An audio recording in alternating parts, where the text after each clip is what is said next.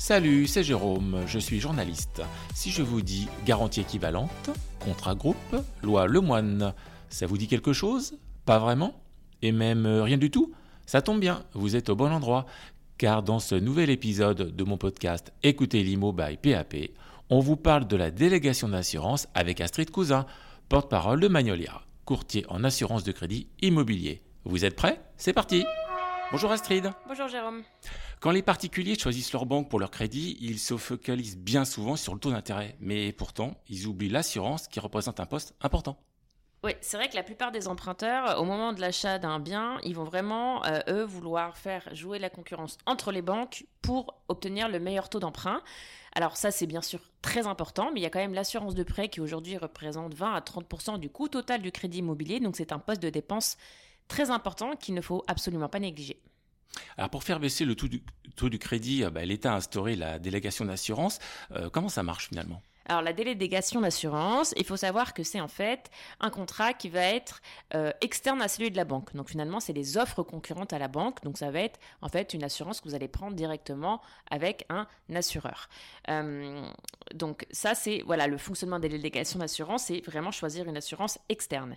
Ensuite, il faut savoir que depuis 2010, l'emprunteur il a le droit euh, de choisir l'assurance de prêt qu'il souhaite au moment de l'octroi du prêt. Mais dans les faits, l'assurance de prêt, c'est un grand élément de négociation entre l'emprunteur et son banquier.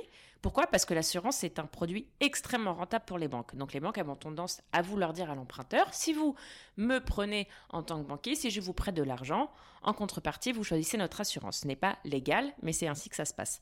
Donc nous, ce qu'on demande, ce qu'on dit à tout le monde, c'est qu'avec la loi Lemoine, justement, vous pouvez changer d'assurance de prêt à tout moment au moment, euh, dès la signature du crédit. Donc vous avez finalement, euh, au moment même où vous signez votre contrat de prêt, vous pouvez d'ores et déjà préparer un nouveau contrat pour changer.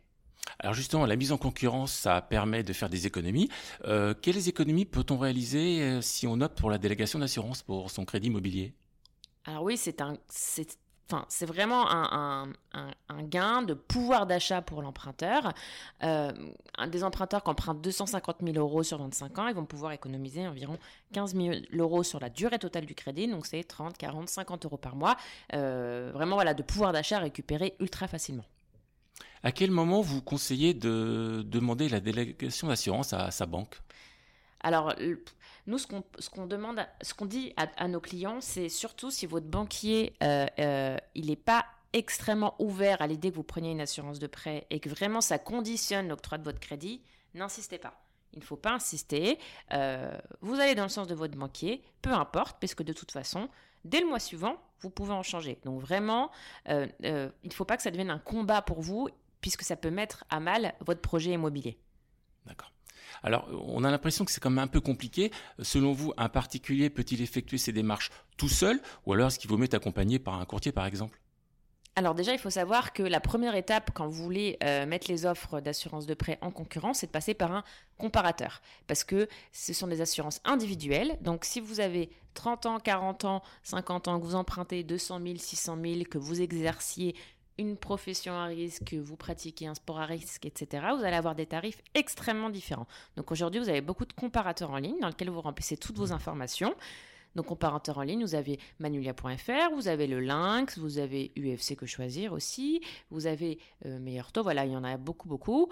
Euh, vous remplissez vos informations et puis derrière finalement ce comparateur, il y a des experts, donc des conseillers en assurance qui vont vous guider durant euh, toutes vos démarches. Donc déjà pour bien redéfinir votre projet ensemble, pour être sûr que toutes les informations que vous ayez remplies soient bonnes, pour être sûr que le nouveau contrat que vous souscriviez soit bien équivalent à celui de votre banque et euh, aussi pour être certain que vous soyez accompagné durant les démarches de résiliation et que vous ne passiez pas 6 mois, 7 mois sans réponse de la part de votre banque. Donc certains courtiers vont prendre toute la résiliation en charge, donc vont tout faire à votre place, envoyer votre courrier, etc.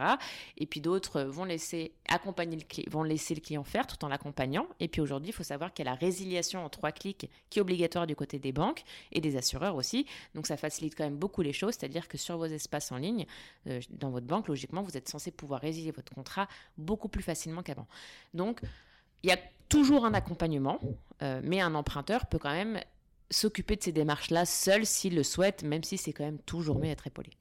Et si on opte pour euh, les services d'un courtier, ça coûte combien? Parce que c'est la question que se posent les gens finalement quand, quand ils s'occupent de, de, faire une délégation d'assurance. Alors, bon, par exemple, nous, chez Manuela.fr, c'est gratuit. Euh, certains le font payer aussi parce que c'est du temps, ce qui est normal. Donc, euh, si vous avez un petit courtier en bas de votre rue, c'est vrai qu'il va peut-être vous faire payer un petit peu, mais souvent ça, vous, ça en vaut quand même la chandelle parce que si vous fait payer peut-être 30 ou 40 ou 50 euros pour des frais, euh, ce n'est pas très grave, euh, étant donné le montant des économies derrière qui vont être possibles. Alors vous l'avez dit, les banques sont très réticentes à l'idée d'accepter la délégation d'assurance. Euh, le délai de réponse de la banque, il me semble, est fixé à 10 jours par la loi.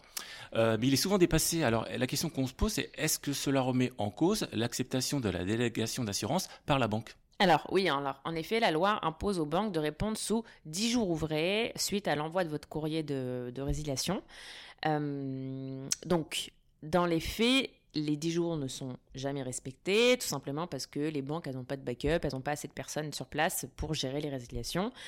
Euh, donc, c'est pas grave. Nous, on commence à réagir au bout de 3 semaines, un mois. Donc si votre banque ne vous répond pas au bout de 10 jours, c'est absolument pas grave. Vous, de toute façon, vous n'êtes soumis à aucun délai, puisque la loi aujourd'hui vous permet de faire à tout moment, ce qui est assez nouveau, hein, parce que ce n'était pas le cas avant, avant il y a un peu plus d'un an.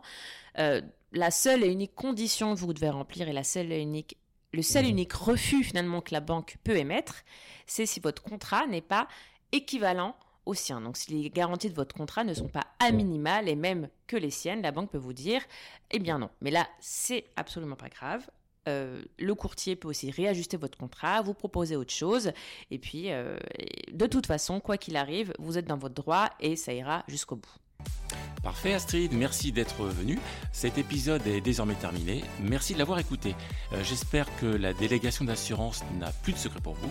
Vous pouvez aussi écouter les autres épisodes du podcast sur toutes les plateformes de musique. Suivez-moi sur les réseaux sociaux et n'oubliez pas, si vous avez des idées de sujets, je suis là pour vous aider. Salut tout le monde